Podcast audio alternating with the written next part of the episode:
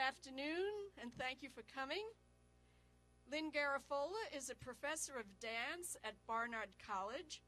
A dance historian and critic, she is the author of Diaghilev's Ballets Russes and Legacies of 20th Century Dance, and the editor of several books, including The Diaries of Marius Petipa, which she also translated, Of, By, and For the People, Dancing on the Left in the 1930s, Jose Limon, an unfinished memoir, and the Ballets Russes and its World. I have two of her books up here for your reading pleasure afterwards. Um, so she is also a curator of the New York Historical Society's exhibition Dance for a City, 50 Years of the New York City Ballet, the New York Public Library for the Performing Arts 500 Years of Italian Dance, treasures from the Cia Fornaroli collection, and several smaller shows. She is a former Getty Scholar, recipient of fellowships from the Social Science Research Council and the National Endowment for the Humanities, and a member of the American Academy of Arts and Sciences. Editor of the acclaimed book series, Studies in Dance History, she has written for Dance Magazine, The Nation, the Times Literary Supplement, and many other publications. This past spring, she curated the exhibition New York Story, Jerome Robbins and His World at the New York Public Library for the Performing Arts. Her next exhibition project, Diaghilev's Theater of Marvels, the Ballets Russes and its Aftermath, opens at the library in late June 2009. I'm very pleased to, pre to present Lynn Garafola. Thank you. Uh, first order of business. Can you all hear me? I heard a no. Where is the no? Oh, okay. I will try to speak. I will try to make sure to speak loud enough. Um, first of all, I'm honored to be here and really thrilled um, to see so many young faces. I mean, not that I don't appreciate older faces, mature faces, but it is especially nice to see uh, young ones.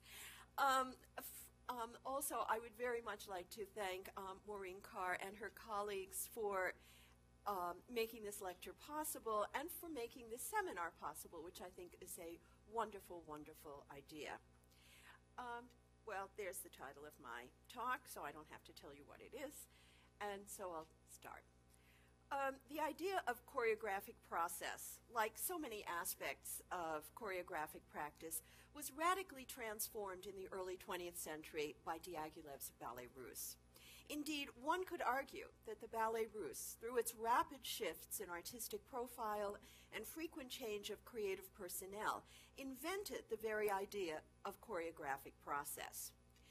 Choreographers long before the Ballets Russes had written treatises arguing for the worthiness of um, of dance or a particular set of aesthetic principles, and sometimes even recording the choreography of their dances or laying out the struct structural principles of a particular genre of ballet.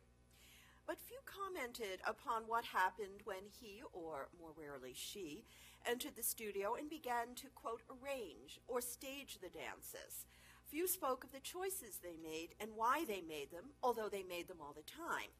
In other words, pre-ballet choreographers treated the creative process um, um, transparently. Dance making was something they did, but saw no reason to explain. By contrast, the principal choreographers er, um, affiliated with the Diaghilev enterprise, and um, we'll look, see them. Uh, this is the first, uh, Michel Fokine, in a drawing here, a portrait by um, Serov, the Russian painter. Uh, Vaslav Nijinsky, uh, seen here in a drawing by Sargent.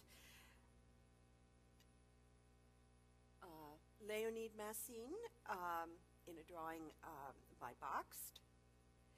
Bronislava Nijinska, drawn not so, um, uh, let's say, not so favorably by uh, Jean Cocteau. He didn't like her too much. And finally, George Balanchine in a photo from the late 1920s all these choreographers viewed the dance um, making process reflexively. In, in writings and interviews, they elucidated their goals and described how they worked. emphasizing the uniqueness of their approach within a framework of rapidly changing and contending solutions. For this group of choreographers, dance was above all a creative art, one steeped in a personal vision that broke with fossilized convention even as it selectively retained the inheritance of the past. Um, and now a picture of Diaghilev. This is a portrait by Bakst of Diaghilev with his nanny, uh, in Saint, uh, painted in St. Petersburg from 1904 to 1906. This new emphasis on subjectivity reflected Diaghilev's own belief, set forth in a series of polemical essays um, published in Mir iskusstva, or the World of Art. Um, here in the journal founded by him in 1898 as a platform for new trends, especially in the visual arts, he asserted that, quote, the value and significance of a work of art lay in its expression of the artist's personality, end quote responding to the first of a long line of critics who attacked him for a blind fascination with what is new, he argued that far from rejecting history, he and his fellow uh, Miriskusniki, who included the future Ballet Russe designers Alexandre Benois and Leon Bakst, had plunged into this study of, quote, past eras, applying to Shakespeare the same um, yardstick, uh, yardstick by which we had measured Wagner the day before. We rejected any suggestion that art might not be independent, and we placed man himself at the point of origin. Nature, imagination, truth, content, form, style, nat- nationalism, all had to be explained through the prism of personality. End quote. Um, the grand ballets that Diaghilev and his first generation of choreographers watched in the 1890s and 1900s unspooled over the course of an evening. With three or four acts and numerous scenes, they were grand entertainments. Um, as elaborated in Russia by Marius Petipa, uh, seen here at the end of his life, uh, the Grand Ballet was an aggregate form in which music, dance, and visual spectacle made, met but did not necessarily fuse um, in the creation of a larger whole. The libretto dominated. It summed up the identity of a ballet, and by invoking familiar myths or literary works, rooted it in the culture of the day. By contrast, music, and especially choreography, were highly unstable.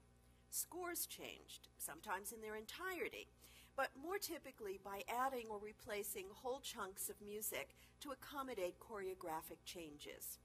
These were even more commonplace than musical changes.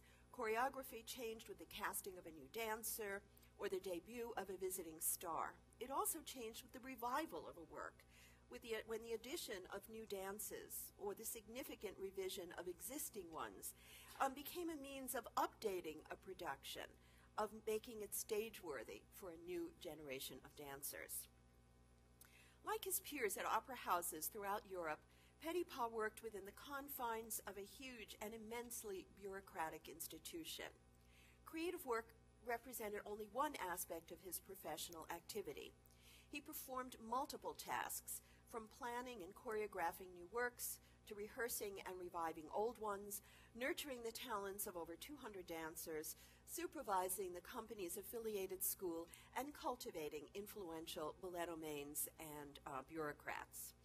Although he wielded enormous power, his power was not absolute. He answered to the director of the Imperial Theaters, who could initiate projects and commission artists, even when Petipa disagreed with his decisions. Management, in other words, was hierarchical and only the wealthy and well born served in the highest echelons of the administration. By 1903, Diaghilev had, I'm sorry, Petipa had reached the end of his long career. His last completed work, The Magic Mirror, a, a, retelling of Snow White and the Seven Dwarfs in no fewer than four acts and seven scenes, was widely perceived as a failure. Even Petipa called it a fiasco in his diary.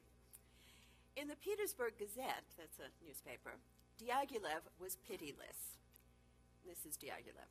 Blame for the ballet's future does not rest with the decorations, by which he meant the scenery and cost, the, uh, the scenery, or even with the unsuccessful heavy music. It lies in the very enterprise of producing this ballet. unnecessary, boring, long, complicated, and pretentious. Uh, that's a review I would not want to get. Uh, and there's more. It goes on. the ballet was rife with the conventions of a half century long pantomime scenes, a poisoned apple, and a lost handkerchief, dances for dryads and gnomes and everlasting flowers, a dream scene in which the heroine, escorted by zephyrs and stars, appeared to her yearning, despondent prince, and a final betrothal scene that brought the ballet to a happy end. I'm sure you've seen a ballet or two with many of those elements. Here was the combination of retrospective naturalism and the stylized fantasy that had coalesced in Petipa's ballets in the late 1880s, now hopelessly superannuated and bereft of the quickening pulse of life. Here was the edifice of Petipa's Grand Ballet sinking under the weight of its own conventions. So now I'd like to go to our Diaghilev's first choreographer, Michel Fokine. Where then did the future lie? And how was a dancer reared under the shadow of the master to find his or own or her own choreographic voice? In December um, 1904, only weeks before the bloody events that ignited the, the revolution of 1905, Isadora Duncan, is this all right? Is my sound okay? Okay um, Isadora Duncan paid her first visit to the Russian capital. The Hall of Nobles was packed with the cream of St. Petersburg art and ballet worlds, including Diaghilev and most of his early collaborators. The Imperial Ballet was represented by its leading ballerinas, as well as by the young premier danseur um, Michel Fokine. Duncan's concerts, an all Chopin program, and another called Dance Idols, left a deep and enduring mark on Fokine's imagination. He was crazy about her, Diaghilev wrote in the 1920s, and Duncan's influence on him was the initial basis of his entire creation. Of course, that's a double, two-edged compliment. Isadora gave the classical ballet of Imperial Russia a shock from which it never recovered. In memoirs um, embittered by years of exile and creative futility, Fokine devoted several admiring pages to, to Duncan, whom he called the greatest American gift to the art of the dance. She reminded us of the beauty of simple movements, he wrote.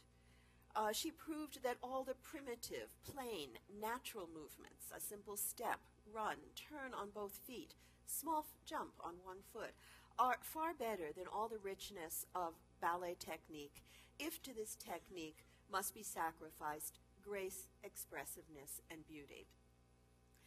Um, although he, um, oh, I should Although he later denied it, Fokine made his first dances in the wake of Duncan's first Petersburg concerts.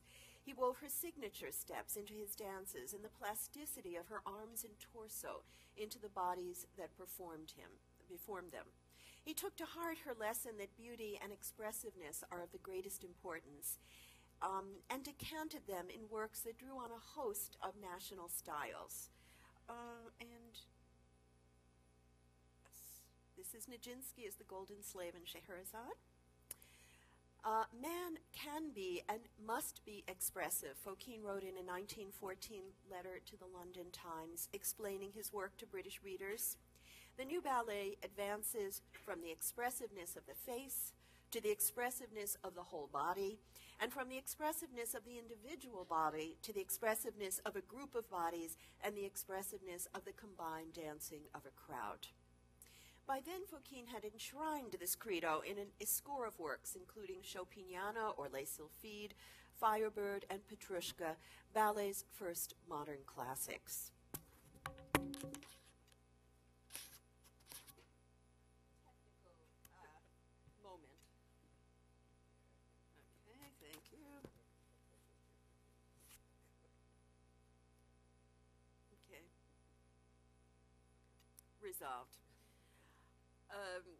Fokine's ballets not only looked different from their predecessors, they also resulted from different compositional strategies. With Fokine, the choreographic idiom was uncoupled from the technical idiom of ballet. In other words, although Fokine never abjured what is called the danse d'école, or um, the academic dance, the dance of the school, in other words, ballet technique, formal ballet technique, as the dancers' basic training and daily practice, in other words, what they did in the studio every morning before they began rehearsing, few of his works revealed its presence directly. He used pointe sparingly, and nearly always in ballets with romantic settings such as Les Sylphides and Le Spectre de la Rose, which I'm sure many of you have seen. Um, in uh, yes, in uh, the many ballets with exotic or Hel- Hel- um, Hellenic or Hellenistic settings, such as Scheherazade, and this is one of Bakst's designs for Scheherazade, um, for Scheherazade, um, and uh, Narcisse, another one of Bakst's designs. Um, pointe disappeared entirely, along with that other badge of ballerina identity, the tutu, as as dancers donned idealized uh, versions of ethnographic dress along with the tunics and sandals that it invited accusations of Duncanism. Stylistically, too, his ballets differed from one another, complying with the first rule of his 1914 letter not to form combinations of ready made and established dance steps, but to create in each case a new form corresponding to the subject. These forms significantly augmented the palette of movement. They drew selectively upon modified classical and character dance steps, which Fokine combined in new ways and enriched with so called natural movements and gestures that carried everyday meaning. He added movements that freed the torso and arms, um, dramatizing the body's plasticity, expansiveness, and breadth. And like Duncan, his women were uncorseted remember, in around 1900, almost all dancers wore corsets under their costumes. Uh, he worked collaboratively with his soloists, sketching out the movement almost improvisationally, then leaving it to the dancer to fill out the details and thus imbue the role with the dancer's individual sensibility. Uh, treatment of music was also indebted to Duncan. Like her, he choreographed exclusively to music from the concert repertory. Moreover, he used music, as she did, to evoke atmosphere, intensify emotion, and infuse the movement with subjectivity. Just as he had freed choreographic movement from the classroom, so he freed the music that accompanied his dances from the strictures of 19th century ballet music, and I use that in quotes. He unglued the step phrase from the musical phrase, transforming the structure of the, du- of the solos, duets, and, and ensemble dances conventionalized by Petipa and mirrored in, in the scores of even the best specialist composers. Instead, Fokine established a more generalized relationship between the two, based on rhythm, sound, um, mood, and, uh, and expressiveness.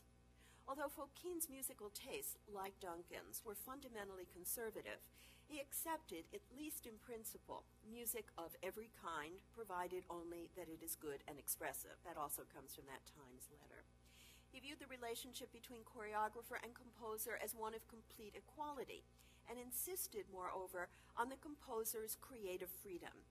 The new ballet, he wrote in uh, his 1914 letter, does not impose any specific ballet conditions on the composer but gives complete freedom, liberty to his creative powers. As the list of Diaghilev's music commission, musical commissions amply demonstrates, the shift that began with Fokine opened ballet to an unparalleled range of musical partners. Um, indeed, ballet and later modern dance became the unsung patrons of 20th century music. Ultimately, this shifted the crux of the dance work away from the plot. Um, as um, Alexandre Benois, who is shown here in a painting by Bakst, explained in a report of the 1909 Ballets Russes season, to us it was the, the music which provided the ballet with its center of gravity. The moment had arrived when one listened to the music, and in listening to it, derived an additional pleasure from seeing it. I think this is the mission of ballet.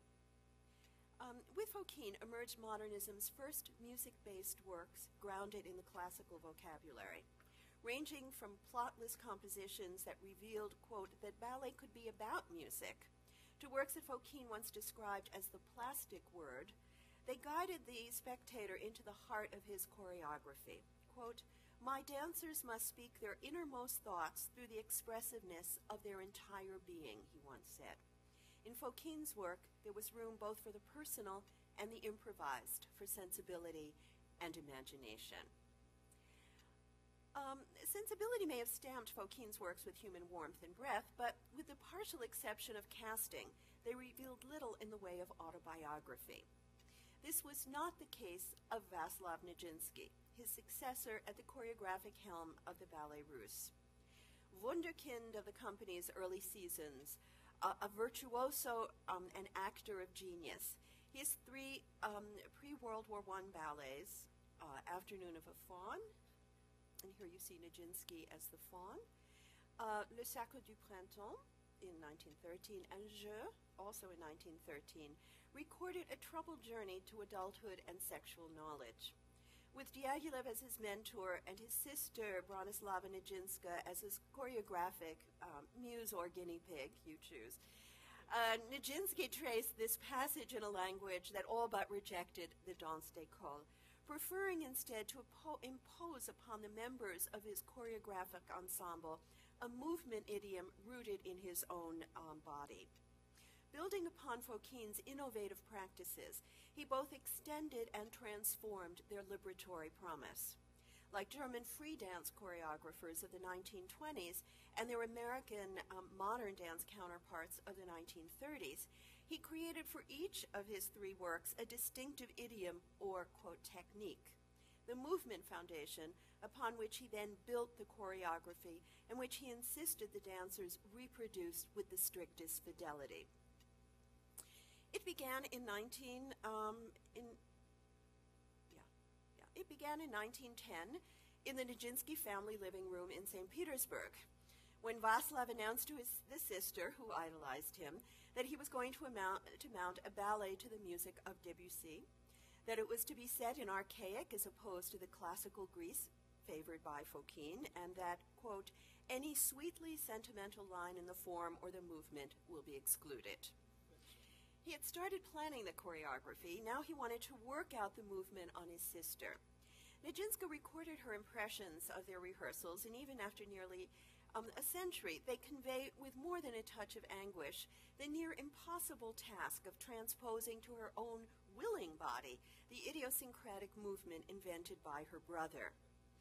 It's amazing, she wrote, how Vaslav himself, from the very beginning, without any preparation, is in complete mastery of the new technique of his ballet. Of course, it came out of his own body.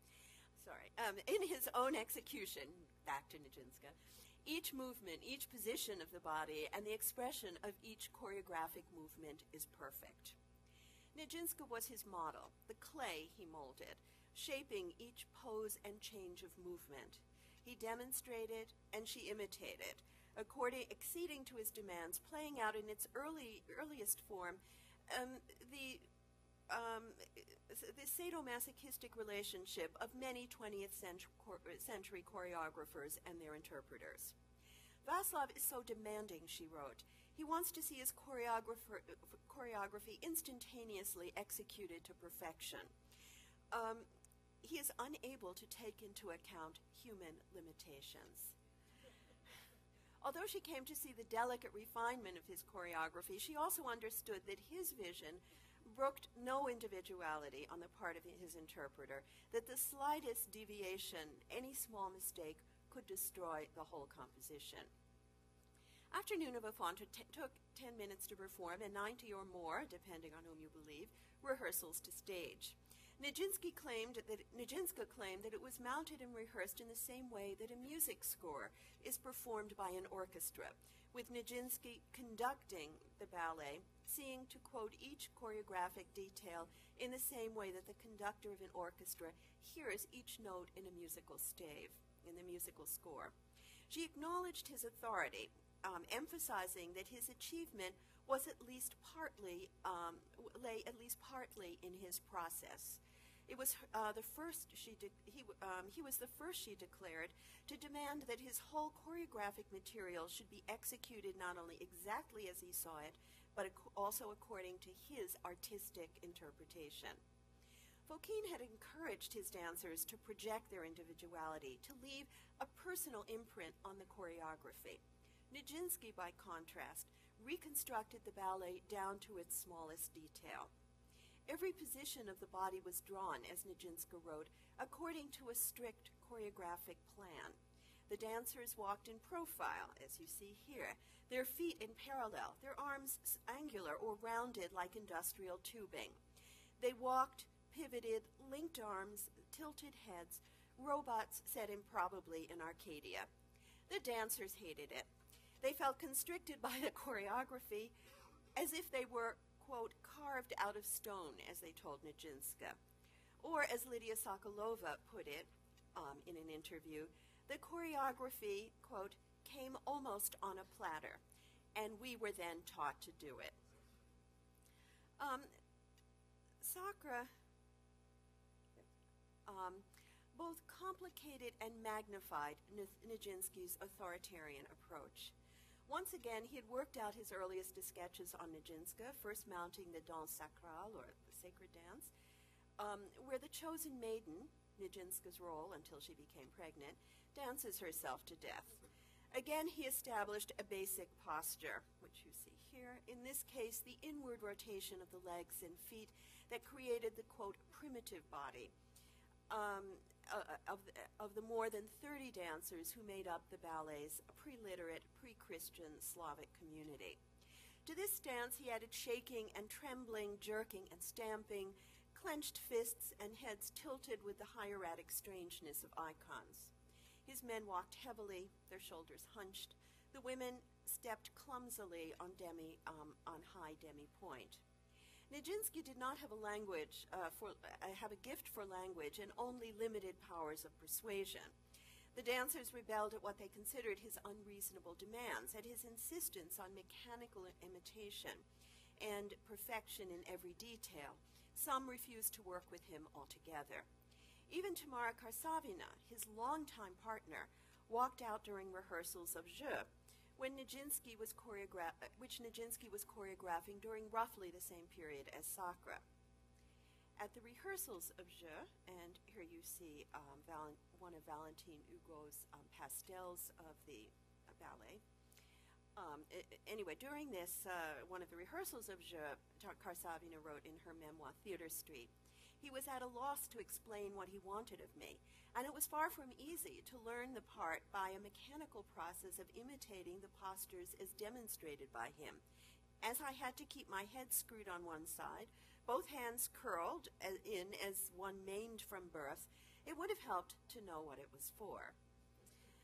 Um, so, in contrast, then, to Fokine's emphasis on collaboration, Nijinsky reconceived the relationship of dancer and choreographer, and choreographer as one of dominance and subordination. Free of the bureaucratic constraints of a traditional theater, Nijinsky literally could do anything. Thanks to Diaghilev's unconditional support of his choreographic ambitions, Nijinsky demanded and received unlimited rehearsals. I mean, this is extraordinary when you consider how expensive it is to mount ballets absolute obedience of the dancers and the surrender of their creativity. Such control was not an aberration within the universe of dance modernism, however. In fact, with the transformation of the ballet master into a choreographic star, success or failure for the enterprise as a whole um, very largely depended on what the choreographer had to say and how he or, um, or she chose to say it. With so much riding on outcomes, the emphasis lay on product rather than process. The end justified the means, even if this transformed the studio into a site of humiliation, um, coercion, and violence. Like Nijinsky, but to a far greater, but to a far greater degree, Martha Graham, Antony Tudor, and Jerome Robbins. Um, they treated the dancer as a mute, unquestioning instrument of the choreographer's imagination. I suppose in writing this, I was very much thinking of some of the work, um, some of the research, and much of what was turned up um, during the period when I was working on the Jerome Robbins exhibition. uh, where it's very this kind of relationship was just de rigueur in his um, in his rehearsal process. Um, and now I would like to turn to my next choreographer, Leonid Massine. Um, with the outbreak of World War I in 1914, Diaghilev found himself at, at a creative a turning point. Nijinsky was gone, fired by Diaghilev after his marriage, while Fokine, whom Diaghilev had persuaded to return for the 1914 um, season, was back in Petrograd. Although Nijinsky would return to dance with the Ballets Russes in 1916 and 1917, Diaghilev had moved on. At his side now was Leonid Massine, handsome, young, recently plucked from the Bolshoi Ballet, and the object of Diaghilev's passionate mentorship. In the early months of the war, they toured Italy together, visiting churches, monasteries, and museums, Diaghilev with his faithful Baedeker, uh, Massine soaking up hundreds of years of Italian art until standing before Simone Martini's Annunciation at the Uffizi Gallery, he announced to Diaghilev that yes, he thought he could compose a ballet, not only one, but a hundred. He actually did about 120. Thus began Massine's um, apprenticeship as a choreographer. From the start, the visual arts ignited his imagination and gave form to his, its inventions. Liturgy, uh, his first ballet, although it was never produced, was in the style of Byzantine mosaics and Italian primitives.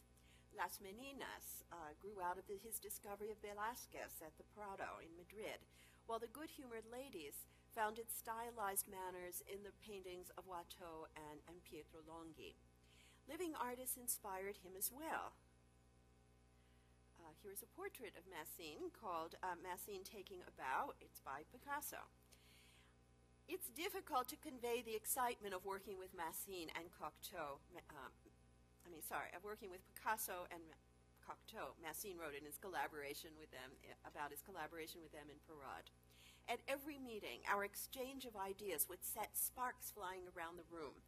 Every innovation, the sound effects, the cubist costumes, the megaphones, would set off a fresh train of thought, of ideas for the choreography, which I would then demonstrate for Diaghilev. One can imagine how thrilled Diaghilev must have been about all of this as well.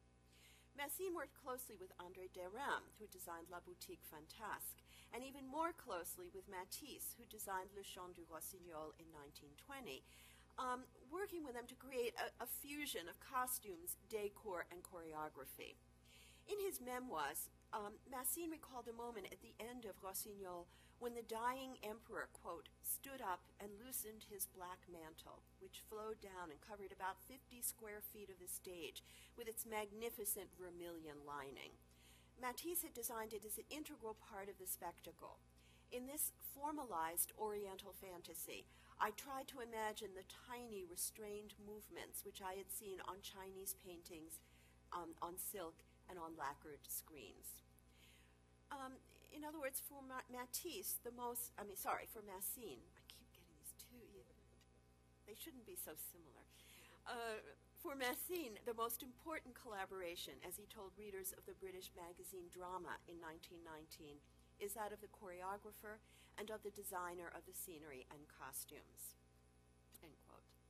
Even more important than Picasso, Matisse, and Derain in Massine's early, very early development as a choreographer, however, was the Russian avant-garde artist who guided his initial, initial compositional efforts, um, um, Mikhail Larionov. In 1915, with his life companion, the uh, painter Natalia Goncharova, seen here in a self-portrait, he settled in Ouchy, a suburb of Lausanne in neutral Switzerland, where Diaghilev was rebuilding his company, uh, which had dispersed um, at the start of the war.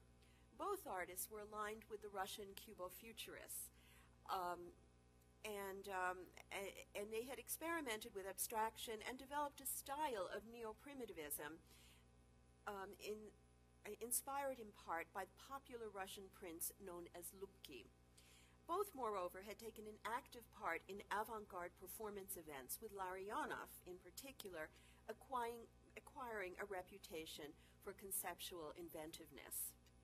In Ouchy, however, Larionov abandoned his most radical ideals. I mean, ideas. Instead, at Diaghilev's um, behest, he worked with Massine, supervising. Oh, I didn't realize I put that on. Okay. Uh, supervising um, his earliest compositional efforts and beginning the process that ended with the assimilation of Cubo-futurist strategies into Massine's ballet practice.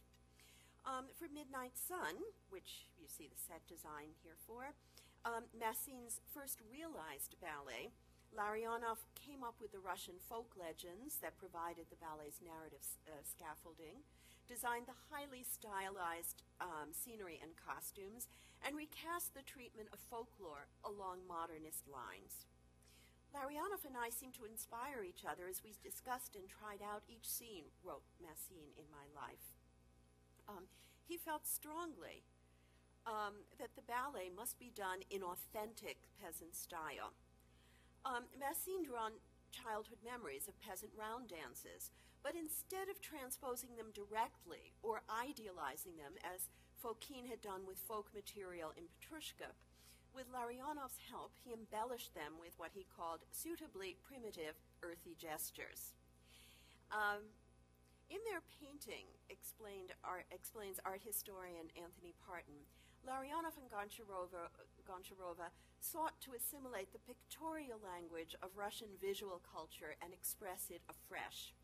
This was evidence, evident in Goncharova's icon-inspired sketches for liturgy, and even more so in Larionov's futurist um, influenced designs for Midnight's uh, Sun and also Contes Russes, uh, Russian fair, sometimes called Russian fairy tales in England.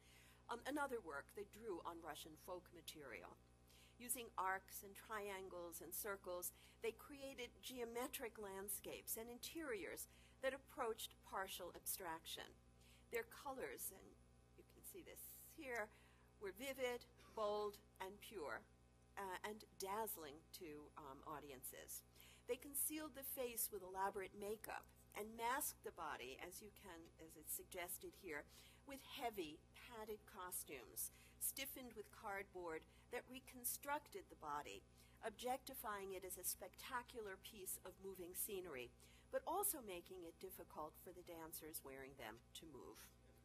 Far cry from leotards and tights. Um, during the war years, um, Diaghilev's inner circle resembled nothing so much as a traveling laboratory, um, a workshop of experiment. As in Ouchy, painters, composers, and dancers lived in an atmosphere of intimacy. In 1917, uh, with plans underway for a Spanish-themed ballet that eventually became Le Tricorne, and this is one of Picasso's designs for it, Diaghilev, Massine, and the, compo the composer Manuel de Falla, um, who was writing the music, and a flamenco dancer named uh, Felix uh, Fernandez, whom they had discovered in Madrid, and with whom Massine was studying, made a grand tour of Spain, traveling in slow stages across Castile, Aragon, Andalusia, observing the regional dances that Massine and Falla later absorbed into the ballet's modernist idiom. Italy, too, claimed Diaghilev's attention. Uh, he spent long periods in Rome where Picasso, Cocteau, and Satie did much of the creative work on Parade. With Massine in tow, Diaghilev attended futurist soirees, made plans for ballets that remained unproduced, even as Massine began to uh, collect the work of futurist um, painters that had begun to influence his choreography. Diaghilev also discovered a new body of music in Italy. Rather than commissioning new works from contemporary Italian paint, uh, composers, he turned to little-known music of their 18th or early 19th century predecessors, Scarlatti, Rossini, Pergolesi, Cimarosa. Diaghilev discovered most of this music on his own, uh, winnowing the fi final selections himself for, in, uh, for good-humored ladies, for instance, Ma Massine remembers they listened to about 500, that's the number Massine gives, of Scarlatti's sonatas. It could be a slight exaggeration, but clearly they listened to a lot. Um, choosing the 20 that Diaghilev then asked the composer Vincenzo Tommasini to um, orchestrate. For Massine, the process of collaboration was above all a relationship among the confraternity of artists assembled by Diaghilev. With the exception of Goncharova, this confraternity was exclusively male. It also excluded dancers. To some extent, this explains Massine's unusual receptivity to ideas generated by painters and composers, as well as his un, um, equally unusual interest in the dance techniques of 18th century ballet masters, which enabled him to envisage, as he put it, a completely new movement in the design and creation of ballet. He first put these techniques into practice in The Good Humored Ladies, where he learned, as he wrote, the full value, no, sorry, the value of giving full significance to even the most minute gesture. Um, and, and discovered also that the body embraced more or less, as he called it, independent structural systems that had to be coordinated according to the choreographic harmony. Um, this, in turn, led him to invent broken angular movements for the upper part of the body while the lower limbs continued to move in the usual harmonic, harmonic um, academic style. This caricature, which of Massine in La Boutique Fantasque, as you see that he was doing the can-can dance, gives you some sense of this. The relationship to 18th century um, practice is far from evident, and in time, Massine would reject this approach.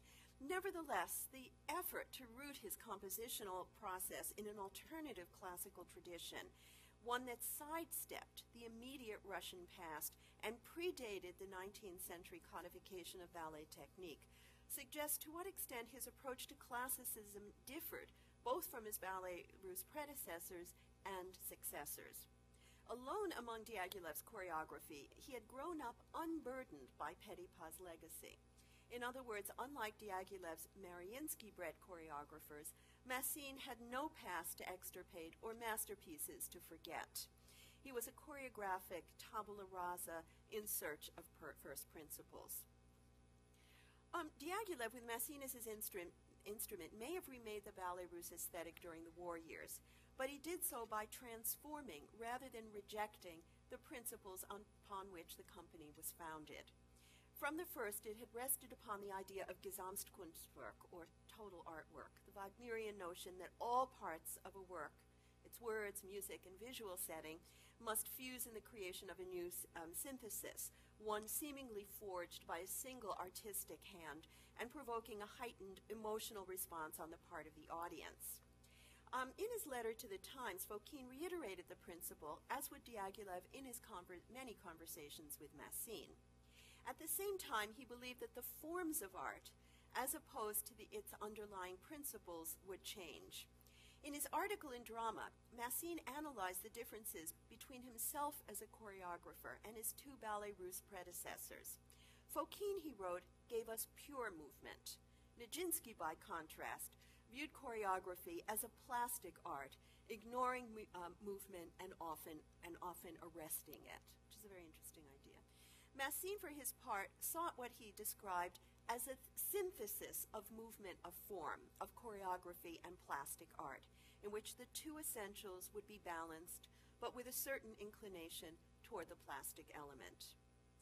Like Fokine before him, Massine underscored the importance of collaboration, arguing that the most successful ballets were those which were the fruits of the joint creation of choreographer, designer, and composer. Although Massine of the late 1960s regarded classicism the, as the university of the modern choreographer, Massine in the late 1910s felt the need for what he called a, quote, new school of dancing. This school, he wrote, would have nothing in common with the classical school, nothing in common, by the way, is a quote, um, but would unite in itself and express all the possibilities of the human body.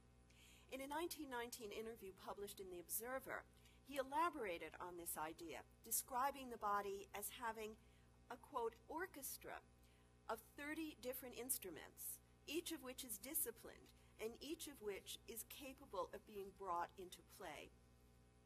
Despite, um, end quote, despite the emphasis on corporeal pluralism, Massine has nothing to say about the dancer. Intellectually, in a sense, the dancer, dancers were irrelevant to his uh, creative process even if physically they embodied his creative vision. Yet from his earliest ballets, he had a sense of them as artists. He understood their uh, strengths and created roles that capitalized on their personalities. Under his, new, his aegis, a new generation of principals came to the fore, including Lydia Lopukova, a natural comedian, and Lydia Sokolova, who instinctively understood the complexities of his choreography. Writing about his revision of Le Sacre du Printemps, Sokolova wrote, This was a typical Massine production, clear cut and methodical, with each group counting like mad against the others, but each holding its own. In Massine's choreography, nothing was ever left to chance.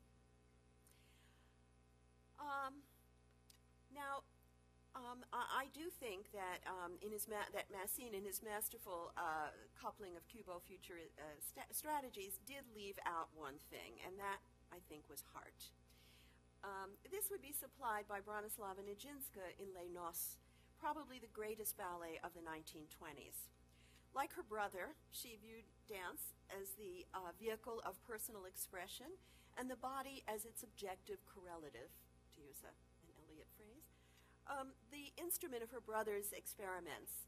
Um, she made her first dancers only after World War II, uh, I had separated them.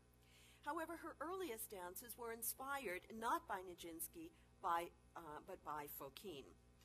Um, in 1916, the couple moved to um, Kiev. That's um, the guy who kept her from dancing in the Rite of Spring with their daughter. They moved to Kiev, where he had a, was appointed ballet master at the State Opera Theater. Within a year, Nijinska was teaching at the State Conservatory of Music, the Central State Ballet Studio, the Yiddish Cultural Center Drama Studio, and the Ukrainian Drama School. Of course, we remember that in 1917 there was something called the Revolution. Um, by November, the Bolsheviks had come to power. Nijinsky, however, did not leave, unlike so many former dancers of the former imperial theaters but headed for Moscow in the, uh, in the hope of securing a teaching position at the Moscow Ballet School. Unsuccessful in this attempt, she then returned to Kiev, which was undergoing an artistic renaissance, despite daily bombardments and pitched battles between whites and reds over the fate of the city. In 1919, Nijinska opened her own studio. The Ukrainian scholar Miroslava um, Mudrak calls this a ballet studio. But Nijinska herself, after toying with names such as Nijinska's Academy of Dance, Academy of Art and Dance, and Theatrical Conservatory of Dance, finally settled on School of Movement, emphasizing the idea stated in her manifesto of the period that movement is the principal element of dancing. In a draft announcement of the new school, she explained that while classes would be conducted on the basis of the technique of the Russian Imperial School, they would also teach, quote, everything new that has been discovered in the recent period of development of the Russian ballet, including the latest discoveries and achievements in the area of movement, movement with a capital M. Her goal was to create a new type of ballet artist. Hence, she did not accept young children, nor did she offer classes in pointe or proscribe what Mudrak calls the synthetic principles of the Dalcroze system. Like Massine at roughly the same moment, Nijinsky welcomed the expansion of forms produced by new discoveries. At the same time, she questioned, as did all of Diaghilev's choreographers, the need to create a new scale of movement, as had Duncan and Dalcroze, um, however brilliant and legitimate their ideas. Um, smarting from these, from quote, those defenders of classicism who defend, today accuse us of, a, of destroying the classical school, she argued that incorporating innovations would only enrich it. Quote, the old classical school cannot freeze in its forms. In retrospect, her school was both an incubator of experiment and a nursery for neoclassicism. It was also an, um, a, an, laboratory where she worked out the ideas for her first modernist choreography. The solos and group dances that she produced in 1919 and 1920 were plotless, with students from her school filling the ensembles and costumes, when there was money for more than tunics, designed by Vadim Meller in the constructivist idiom of his teacher Alexandra M. Exter. Nijinsky taught in part because she had to. By 1919, she had given birth to a second child, separated from her husband, and become the sole support of her family. It was a time of terrible shortages, and she needed the food and fuel that students often bartered for classes. But even when she rejoined the Ballets Russes in 1921, she insisted on teaching once she began choreographing original works for the company.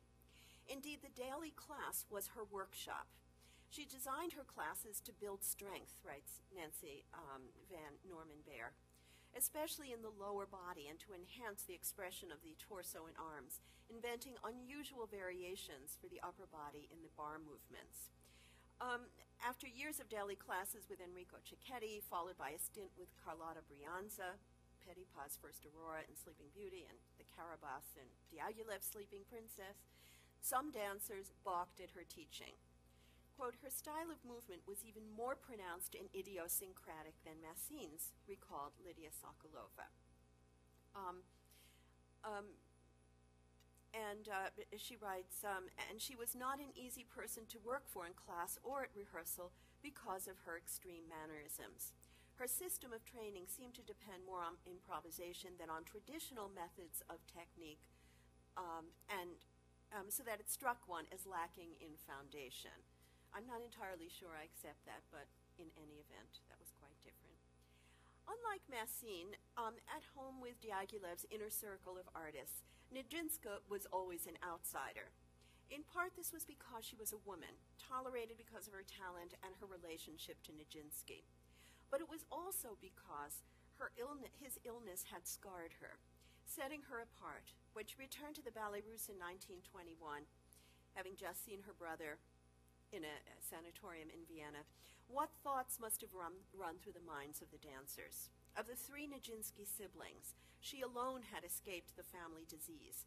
Had it passed her over? Or was it only a matter of time be- before it would strike her down too? As for Nijinsky, she had lost not only a brother, but also not only a brother, but also a friend. She had been his helpmate and even his muse, the witness of his acts of creation. Now she had to car- um, carry on alone. Arriving in London, she was shocked to discover that Diaghilev was mounting the Sleeping Princess, the very symbol of the old ballet. He asked to, resta- to restage several entrances and revise a number of dancers, uh, dances, including the fairy variations and the mime. She started work, she wrote in the 1930s, full of protest against myself. I had just come back from Russia in revolution, and after many a production of my own over there, the revival of The Sleeping Princess seemed to me an absurdity, a dropping into the past, mere nonentity. Naturally, what I wanted was a return to the former tendency of Diaghilev's ballets, to, uh, so as to realize new life, new paths, and a new technique in ballet composition. In later years, Nijinsky warmed to Petipa's work. Still, as she explained toward the end of her life, Petipa's concern for the school of classic dance left a greater impression on my creative work than his ballets and became the foundation of my pedagogical and choreographic activities. Within the Ballets Russes, Ninette de Valois was one of the few dancers to appreciate the new academic classicism that Nijinsky brought to the classroom and to sense the great tradition of a famous state school that imbued her choreography. De Valois, who founded the, uh, the company that grew into the Royal Ballet in England, acknowledged Nijinska's, quote tuition as the most vital influence and help in her own career. Although artistic collaboration did not come naturally to Nijinska, Les Noces, oh, sorry, that's Les. That was um, another one of um, uh, Nijinsky's ballets from the period, and that's the set designed by Marie, uh, Marie Laurencin. Yes. Uh, and this is an early version of Goncharova's set for Les Noces. Um, it, the uh, as a brilliant synthesis of dance music um, um, and design. Stravinsky's score was 10 years in the making and had morphed with his developing neoclassicism into a composition as spare as it was powerful. Goncharova reconceived the designs not once, but twice. Let's go back to that. Look at that. this is the second set of designs. Um, not once, but twice, ultimately arriving at a third equally stark um, solution. According to Serge uh, Grigoriev, the Ballets Russes regisseur, Diaghilev's wi- uh, Diaghilev wished to have the dancers' movements to be highly stylized. Now, why is it moving on? I don't know why it keeps doing that. But anyway, th- these are the high. Diaghilev wanted the women dancing on points. this is suspect. And in, in an article on the creation of the ballet written in uh, the 1960s, Nijinsky make, makes a point of claiming the idea as her own, conceived, as she told Diaghilev, to express the rhythm of braiding. Nijinska also claimed that it was she, not Goncharova, who rejected the latter's Russo Boyar sketches, like the one you just saw, and insisted upon scenery of the utmost simplicity and uniform costuming. Um, this is a photo of the bride, played by Felia Dubrovska, the original bride. As you see, sta- she's standing in pointe shoes, dark pointe shoes, and she's in a kind of very stylized Russian um, peasant dress, an, an everyday kind of peasant dress. And um, all the women dancers were danced identically, like that. Um, however, in Goncharova's account of the ballet's metamorphosis, she claims that it was she, two weeks before the premiere, and with no prior discussion with the choreographer, who came up with the idea, with both ideas. Yet, given Nijinska's efforts in the early 1920s to reconcile her own interest in abstraction with Diaghilev's unwillingness to discard the idea of a literary libretto, um, there seems no reason to doubt that her vision dominated the ballet. Here, as in other works, she renounced what she called the literary libretto, creating a new species of, um, uh, of composition, or what she um, also called a choreographic um, concerto. Now, abstraction did not preclude emotion. On the contrary, as in literature or painting of the, pure, of the period, pure form allowed for the unsentimental expression of subjectivity. Um, for all its astringency, Les Noces bled with emotion, especially in the treatment of the bride. The ballet's theme struck, struck a personal note in Nijinsky, evident in a reminiscence written decades after the ballet's premiere. This is Nijinsky now, in Dance Magazine. I saw a dramatic quality in the fate of the bride and groom, since there is no question of, quote, mutuality of feelings, and she italicized that. The young girl knows nothing about her future family, nor what lies in store for her. The soul uh, of the innocent is in disarray. She is bidding goodbye to her carefree youth and to her loving mother. For his part, the young groom cannot imagine what life will bring close to this young girl. How can such souls rejoice during their wedding ceremonies? Um,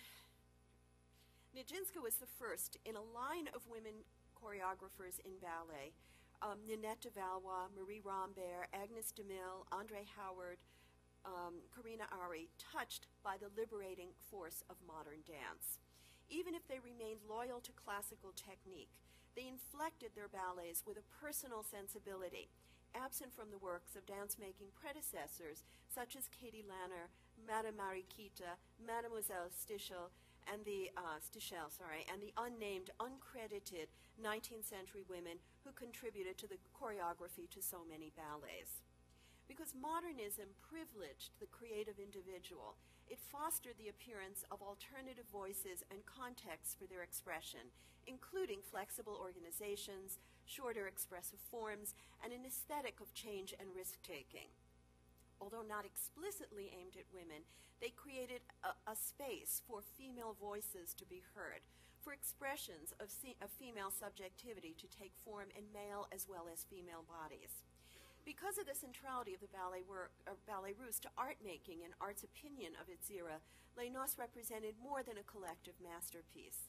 Um, for the first time, it privileged the female voice in the most elite quarters of ballet, giving it free reign and expressive freedom, allowing it, moreover, to tell a woman's story, to grieve at the unjust, gendered fate of a girl torn from her mother's um, arms to marry.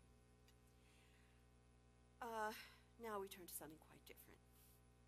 Late in 1924, furious that Diaghilev was secretly trying out her former student Serge Lifar as a choreographer, Nijinsky left the Ballets Russes. Within a matter of weeks, a newcomer from Petrograd, the 20 year old George Balanchine, had become Diaghilev's in house choreographer.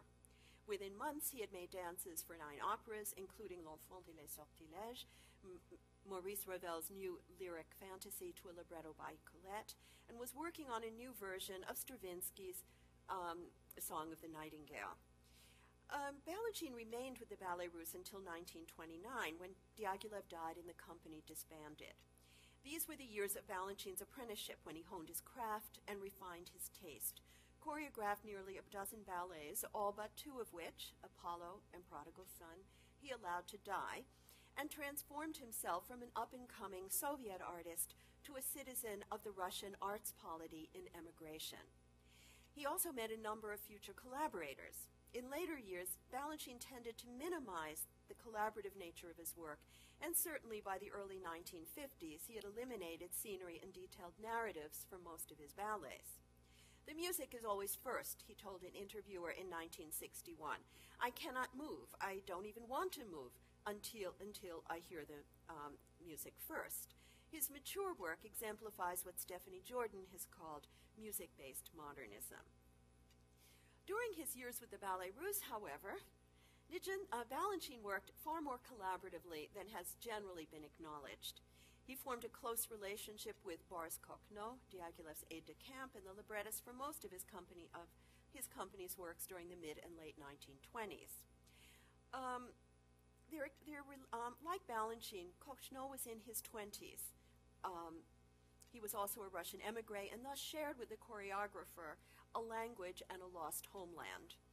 Their relationship extended beyond the uh, Ballets Russes, with Kochno writing the book for several Balanchine works before the choreographer's departure for New York.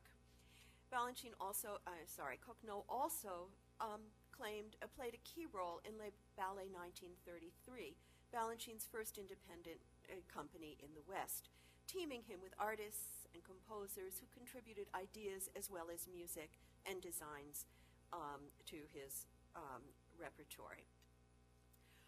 Um, Apollon Musaget, later known as Apollo, was a milestone for Balanchine. Although he had worked with Stravinsky's music before on Le Chant du Rossignol, um, this was his first collaboration with a composer who became his lifelong confidant. Although Stravinsky wrote the scenario himself and the music as a commission for the Library of Congress, it is not unimaginable, suggests musicologist Charles Joseph, that Balanchine, Diaghilev, and Lifar may have at least advised the composer in temporal matters, since Stravinsky regularly played sketches for them as the work evolved. Certainly in their later collaborations, Joseph adds, Stravinsky often asked Balanchine precisely how much time was needed to accommodate his choreographic conceptions. Balanchine alludes to this process in an interview with Derra de Moroda, published in 1931 in the Dance Journal. Here he describes his ideal method of collaboration, but also represents its relationship to what he called the quote idea, making clear that at this point in his career he had yet to abandon what Nijinsky called the literary libretto. At a very early sta- as a very early statement of Balanchine's choreographic method, the, the interview is worth quoting at length.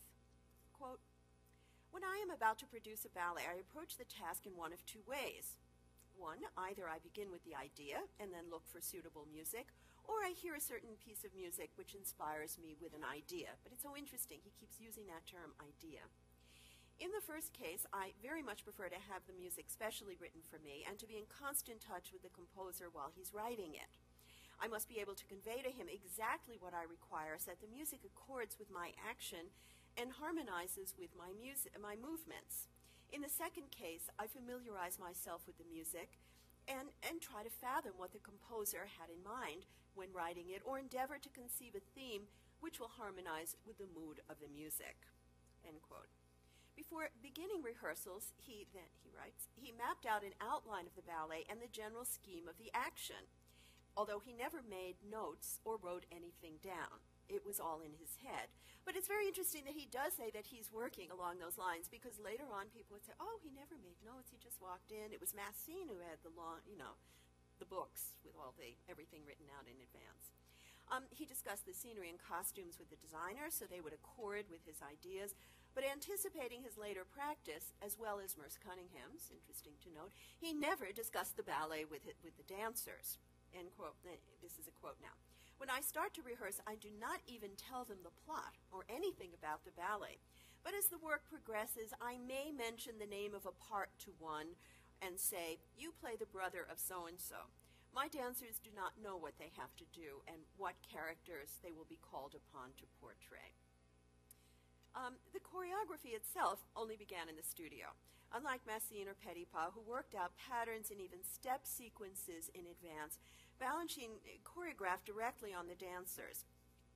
Recalling uh, Nijinsky, he treated, now we're talking about 1931, he treated the dancer as an instrument, quote, working out every movement, showing each dancer what he or she must do down to the slightest movement.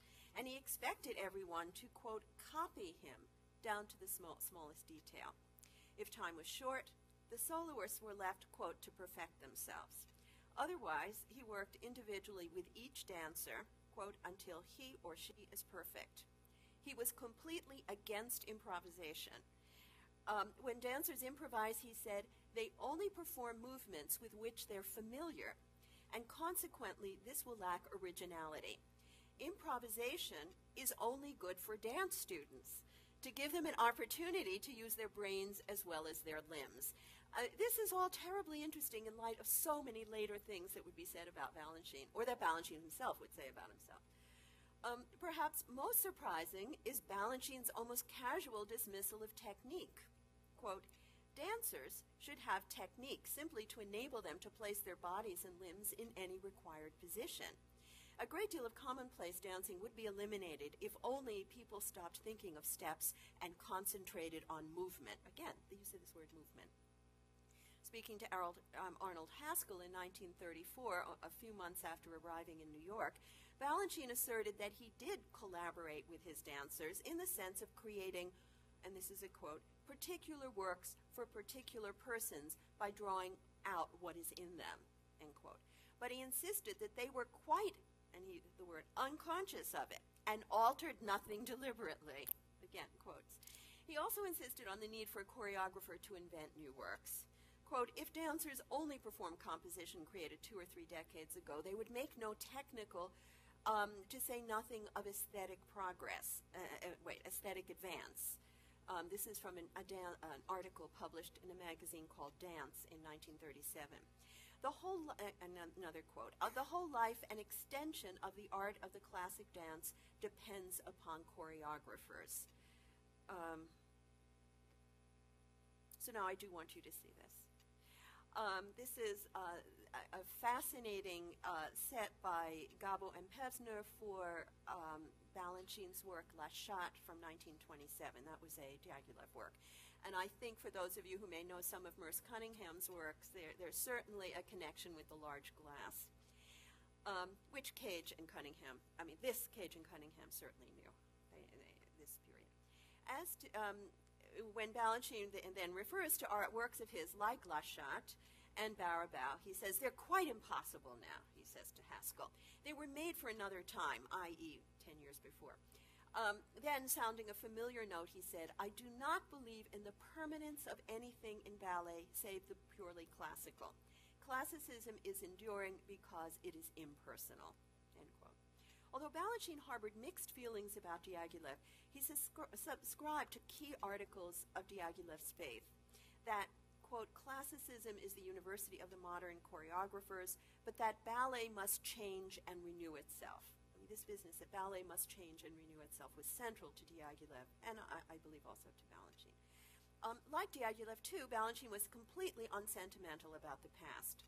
More than anyone, he wrote to Serge Grigoriev after the impresario's death, quote, we should leave Diaghilev's name in peace and create other ballets with other names. This is in 1930, only a year after Diaghilev had died. Um, Balanchine later wrote that Diaghilev had great respect for artistic integrity and did not refer to um, work in progress. All the discussion took place in the planning stages so that every phrase, every phase represented a collaboration. Oh, am I uh, doing time problems? Five? Okay, that's close. Okay. Um, this may well have been true, but it's equally the case that relatively few ballets of the 1920s achieved the unity of Les Noces. Many, in fact, did not even aspire to the fusionist ideal of Gesamtkunstwerk. The elements that went into their making were often arbitrary and incongruous, traveling across space and time in witty juxtaposition. And now, um, this is a photo of the first of Apollo in 1928, the first, the original production, the apotheosis. In the original production of Apollon Musaget, or Apollo, the music and choreography told um, a contemporary tale of Attic divinities. Yet the muses wore tunics. You see them on the lower left, um, Duncan style tunics. Um, no, sorry, the muses wore tutus, and the attendants at Apollo's birth wore Duncan style tunics, while horses and putti scampered across um, Andre Bauchant's naive rendering of an 18th century painting. Although Diaghilev hailed the choreography as, quote, pure classicism, such as we have not seen since Petipa, the ballet as a whole revealed multiple narratives of classicism, not all of which sat easily with one another. In fact, the ballet's post Diaghilev history can be viewed as an attempt to disentangle these different ideologies, eliminating those that challenged the music dance vision articulated by Balanchine and, and Stravinsky, while articulating a yearning for perfection in a luminous space outside um, history. Um, and so, my conclusion. Thus, by 1921, uh, 1929, when Diaghilev died and the Ballets Russes collapsed, it had established the preeminence of the choreographer as opposed to the composer or the librettist um, in the, the identity of a ballet. In so doing, it underscored the centrality of choreographic practice and the contribution of the individual choreographer, and for the first time made subjectivity a desideratum in, in ballet. The Ballets Russes hosted, pioneered a host of practices that ballet as well as modern dance artists would continue to investigate for decades to come. Many of these practices centered on a collaboration, others on the relationship between choreographic expression and technique the representation of emotion, the nature of narrative, the synergy between choreographer and dancers. Um, all these have been central issues of 20th century dance. The Ballets Russes emphasized process as much as product. It encouraged uh, experiment and assimilated the results into ballet practice. In this, it reflected the nature of Diaghilev's own creativity, his extraordinary ability to seize upon an idea and develop it, giving it the contours of balletic flesh music, design, a subject, choreography, even as he transformed their contents. His absorption of futurist ideas during World War I, like his embrace of Cubism, was extraordinary for a man of his background, of his generation and background. He was a man who never set foot in the studio without a top hat or seemingly ever took a, tr- a turn on the dance floor. Yet he t- transformed the practice and process of choreography not once, but with every changing of his artistic guard. Through the choreographers he discovered, shaped, and helped to launch, he expanded the boundaries of balletic form, making and remaking it, as a, in a quest for the new that simultaneously rested on the old and cast a long shadow on 20th century dance. Thank you. Sorry.